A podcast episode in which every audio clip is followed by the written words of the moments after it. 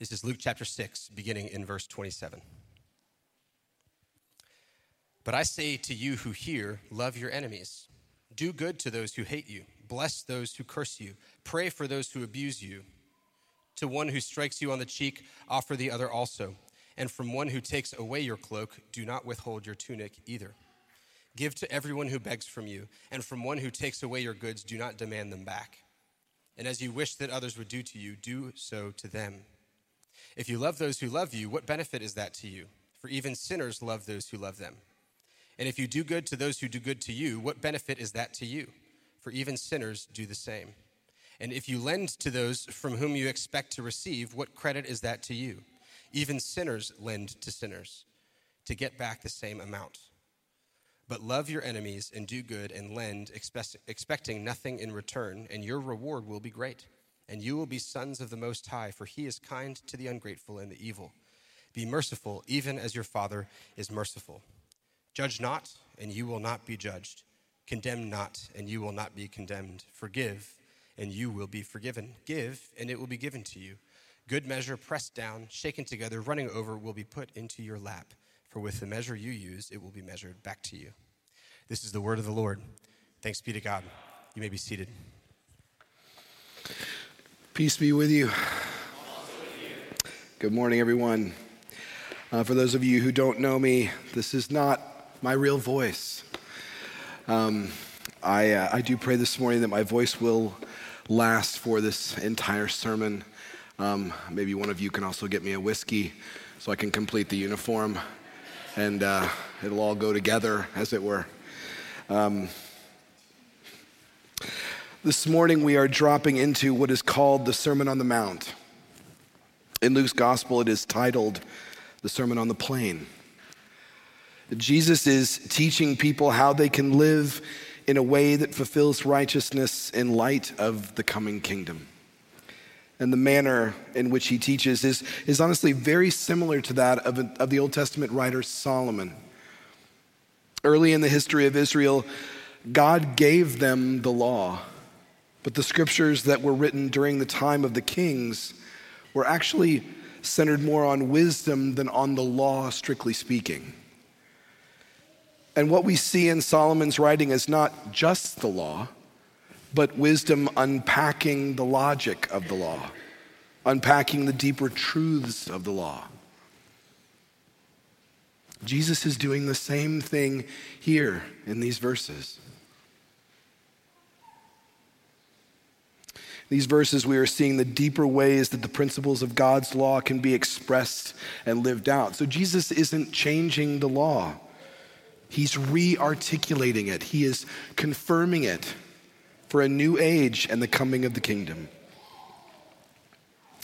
Now, before we get into the text itself, I'd like to get into some context. The Pharisees, who were the, the Jewish religious elite, who were Israel's teachers, they really wanted to restore Israel by teaching them to live holy lives completely separate from the world.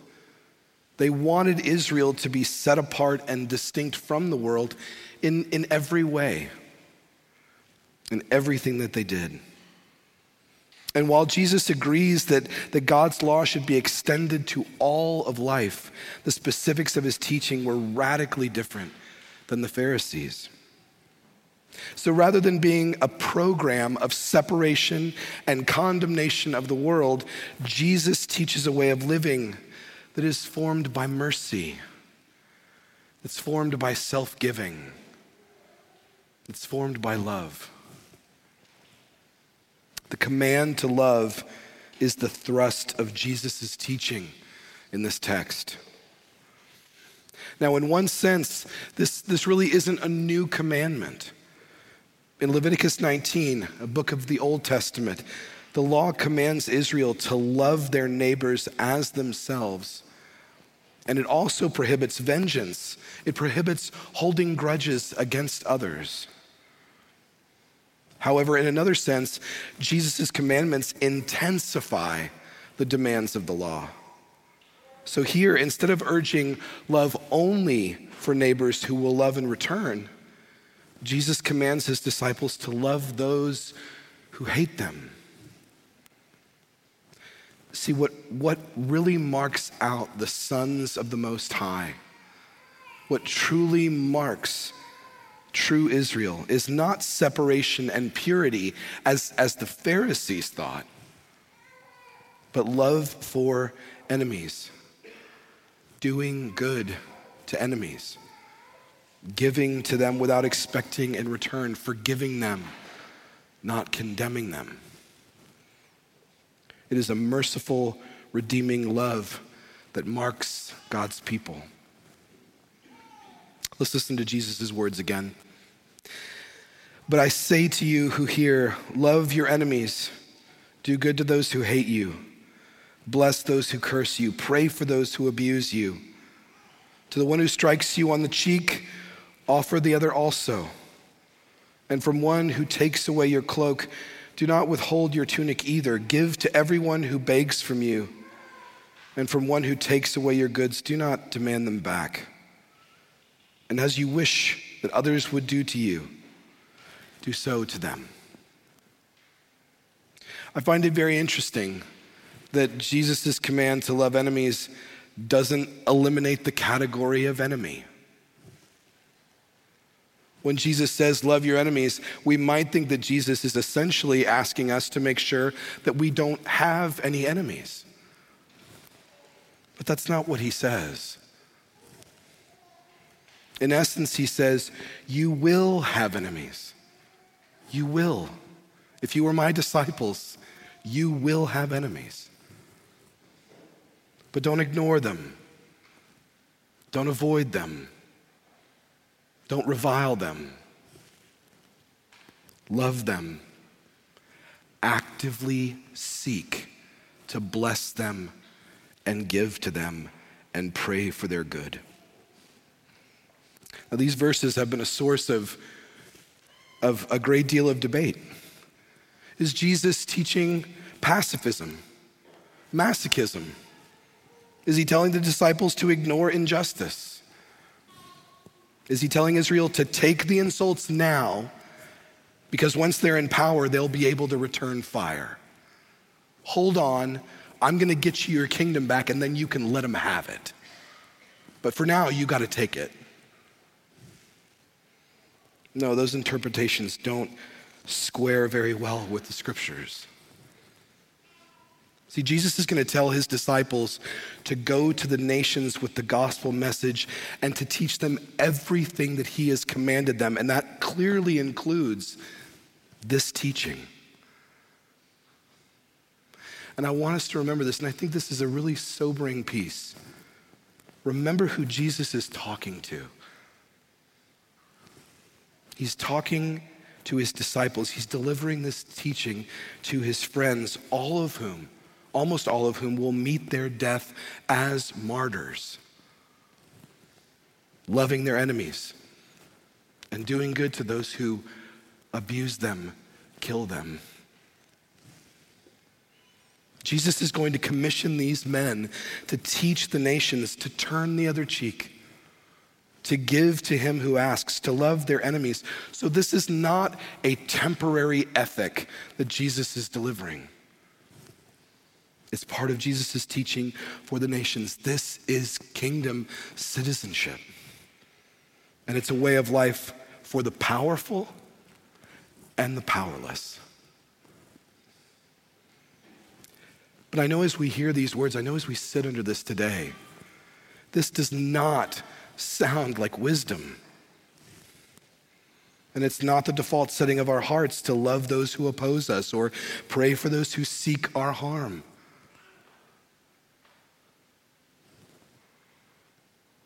So, why should we do this?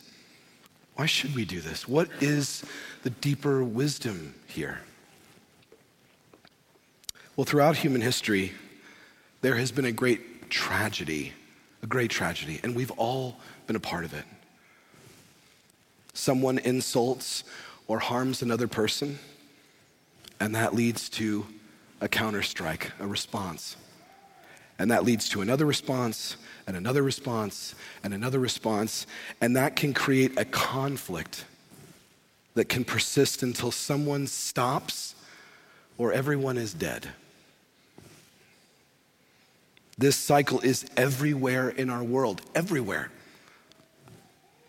Gang violence in our cities, Rwanda in the mid 90s. For Serbs, Croatian, Tutsis, and Hutus, all the evil that's been done for centuries has to be avenged. But when that vengeance has happened, it just continues that same cycle. Now, maybe we think, in light of this, well, I've never been at odds with my family or my coworkers. I've never been tempted to retaliate against my friends, so I, I don't think this really applies to me. But I want us to think about it for a few moments. We, we still act out of vengeance in our marriages, our friendships, with difficult people at work, with people in the church, with our own children. We've, we've all been there. A friend insults you, someone makes you look silly or foolish. Maybe your spouse does something not just embarrassing, but damaging. And you want some kind of payback or a chance to settle the account. But this is our sin. This is what we do. So Jesus tells his disciples and us, he tells them, do not get caught up in this cycle. Do not get caught up in the cycle of honor and violence because if you do, to the extent that you do, you're only going to contribute more to the problem. And there's no telling when it will stop. In the Old Testament, there was a law of retribution that was a, a principle of civil justice. It was something that Israel lived by.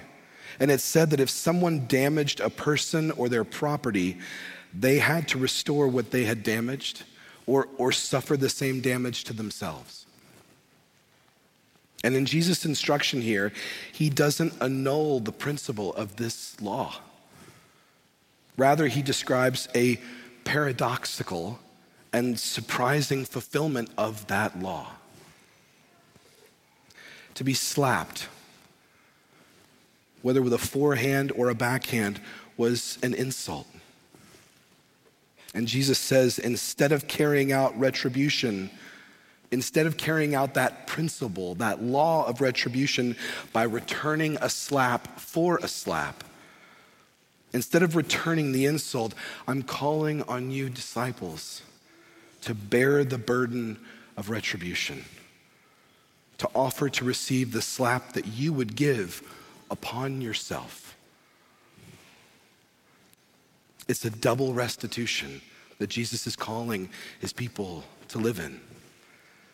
The disciple bears the punishment on behalf of the one who assaults him.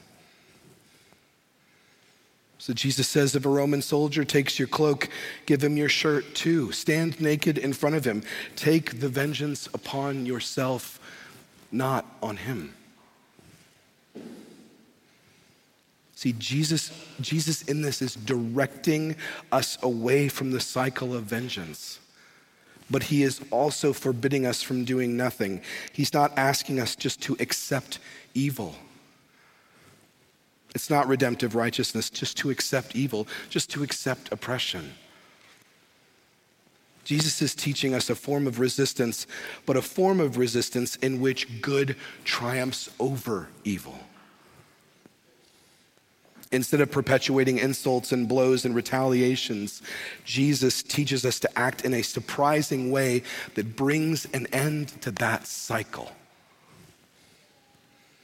Even if the insults never stop. We take the insult and we respond with love. Someone opposes you, you pray for them. Someone dishonors you, you bless them. Someone seeks your failure, you seek their good. This is so hard.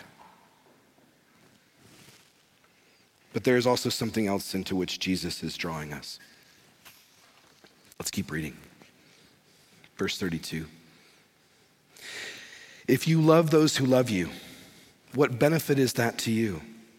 For even sinners love those who love them. And if you do good to those who do good to you, what benefit is that to you? For even sinners do the same. And if you lend to those from whom you expect to receive, what credit is that to you? Even sinners lend to sinners to get back the same amount. But love your enemies and do good and lend, expect nothing in return, and your reward will be great, and you will be sons of the Most High. For he is kind to the ungrateful and the evil. Be merciful, even as your Father is merciful.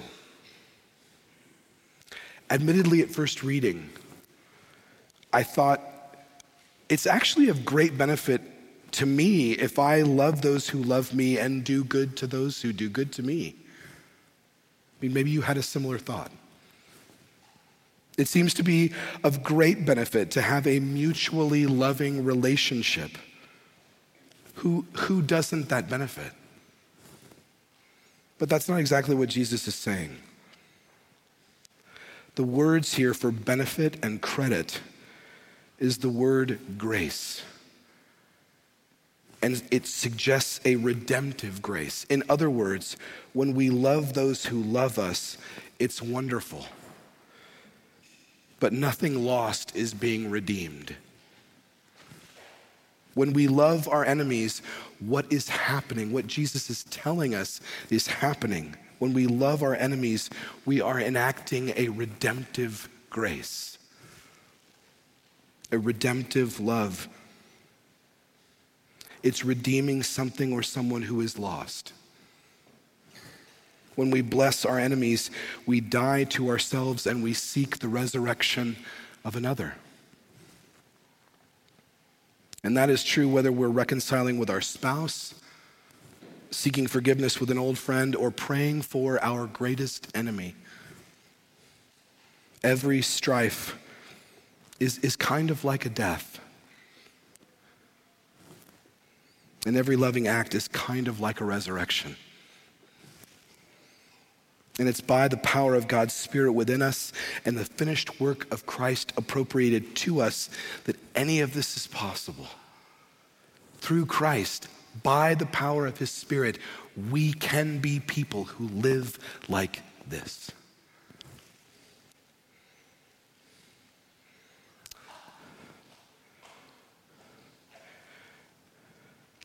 Jesus does not conquer by killing. Every other conquering king has conquered through killing, but not Jesus. He wins his throne and conquers the world not by killing, but by dying. And not just by dying, but by dying for his enemies. And we read this account of this coming king and kingdom. When we read that, we realize something terrifying that we were his enemies. Paul says it this way For while we were still weak, at the right time, Christ died for the ungodly. For one will scarcely die for a righteous person, though perhaps for a good person one would dare even to die. But God shows his love for us in that while we were still sinners, Christ died for us. Since, therefore, we have now been justified by his blood, much more shall we be saved by him from the wrath of God.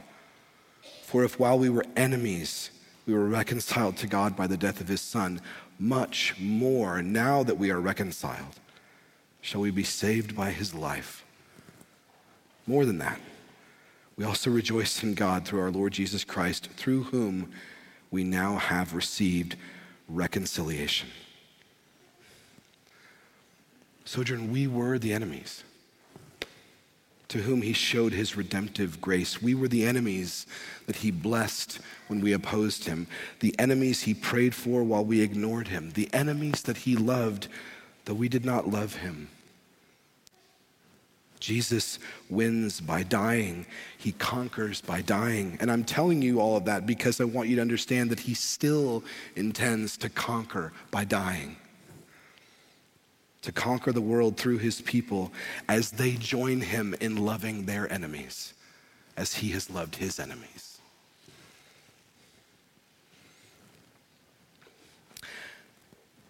As we move to close, I just want to offer a, just a few thoughts.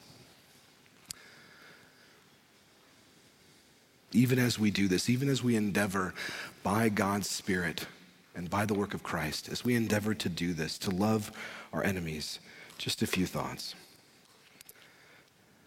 Sometimes we as Christians capitulate to the culture in the name of love.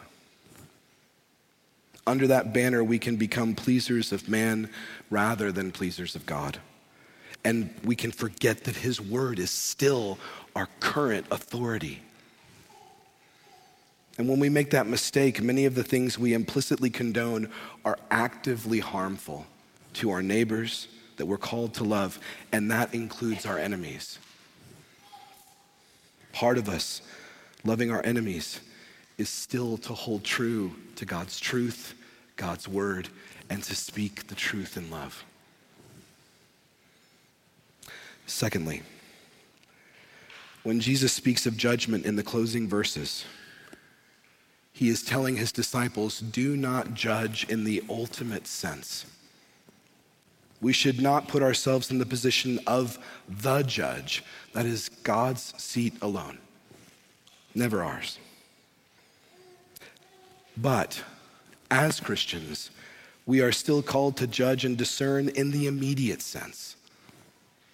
We recognize and identify what is evil in the world, what is lovely, what is okay, what is really awful, what's really wonderful, and everything in between. As Paul will say later to the church, do you not know that you will judge angels? We are not the judge, but as those in Christ, we are judges of what is right and wrong according to God's word. And to do that, to administer that grace and discernment to the world, is part of loving our enemies. It's part of us loving the world.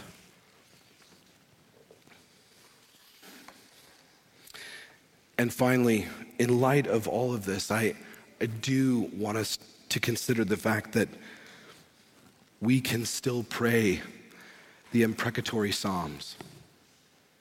The imprecatory Psalms are the Psalms in Scripture that where the psalmist calls upon God to deal justly with evil and wickedness.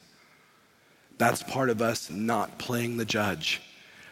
We entrust that to God. We entrust that ultimate judge with all of the power that he already has.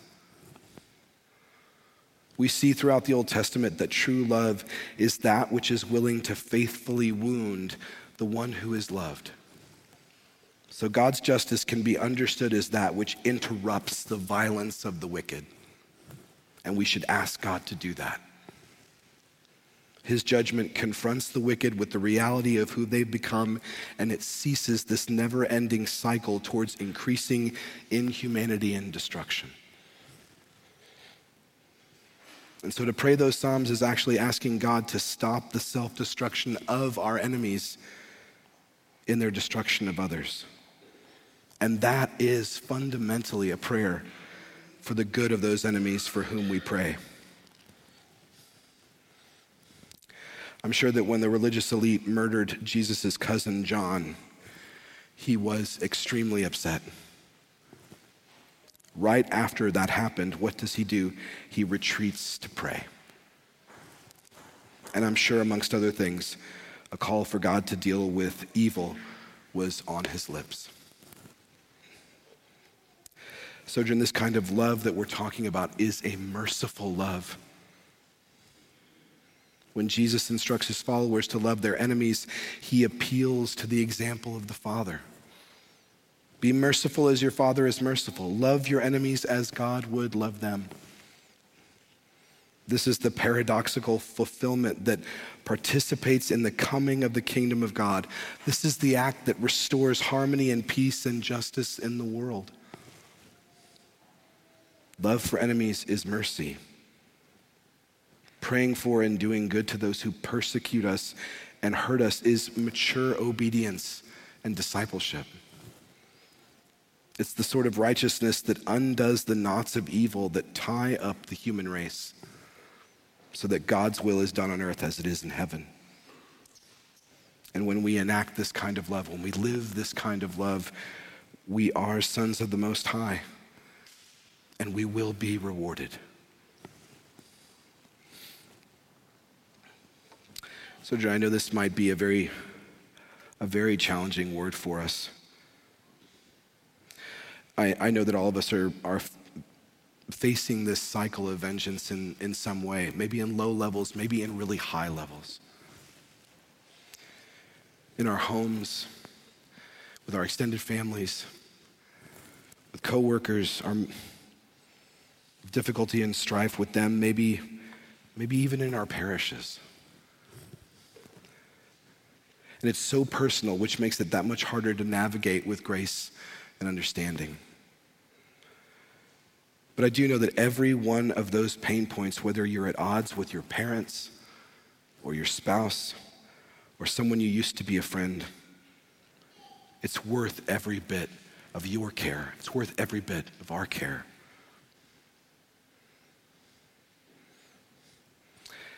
there are so many stories in here and this is this sermon is not going to touch every single one of them so we need to continue to talk about this in all of our respective stories with all of our respective relationships how do i love this person how do i bless this person we can discern and talk together we should discern and talk together because we as the church here at sojourn should have an understanding of how do we love our enemies?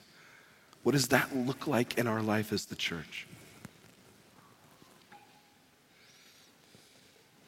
And for the kids of Sojourn, for the kids of Sojourn, will you give me your attention just for a moment? I want you to think about your relationships this week with your parents, your teachers, your siblings your classmates, your neighbors, the people in your parish. I want you to think how you might love or do good to a few of those people, particularly someone you think you might not have a great relationship with. I want you to talk about it with your parish. I want you to ask the question how can we love our enemies? How can we love those who don't love Jesus? How can we love those who don't love the gospel? And I think that goes for all of us. So, may, may God strengthen us. May He love us in these endeavors. Let me fuel us by His Spirit to do this good work. Let's pray.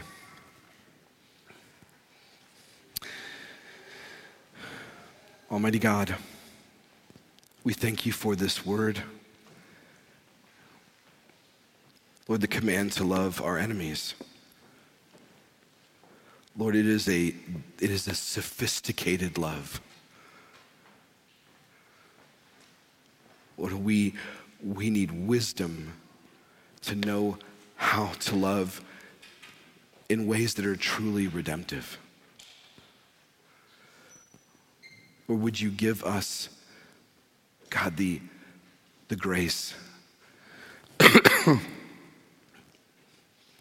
Would you help us to be, in real ways, a less offended people? that we might actually be a people who are resilient, who take slaps on the face and continue to bless. Lord, I know in our, in our cultural moment, in, our, in the moment we find ourselves in, just in history, it feels like that's exactly what we shouldn't do. We should self protect. We should take care of ourselves. We should guard ourselves from difficulty like that. But, but you call us to this kind of redemptive love because that's who you are. Lord, would you help us?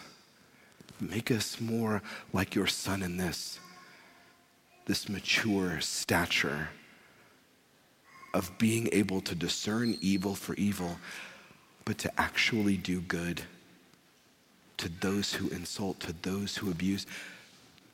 God, this is something that we, we can't do this on our own. Please help us, we pray. And we ask all of these things in your name. Amen.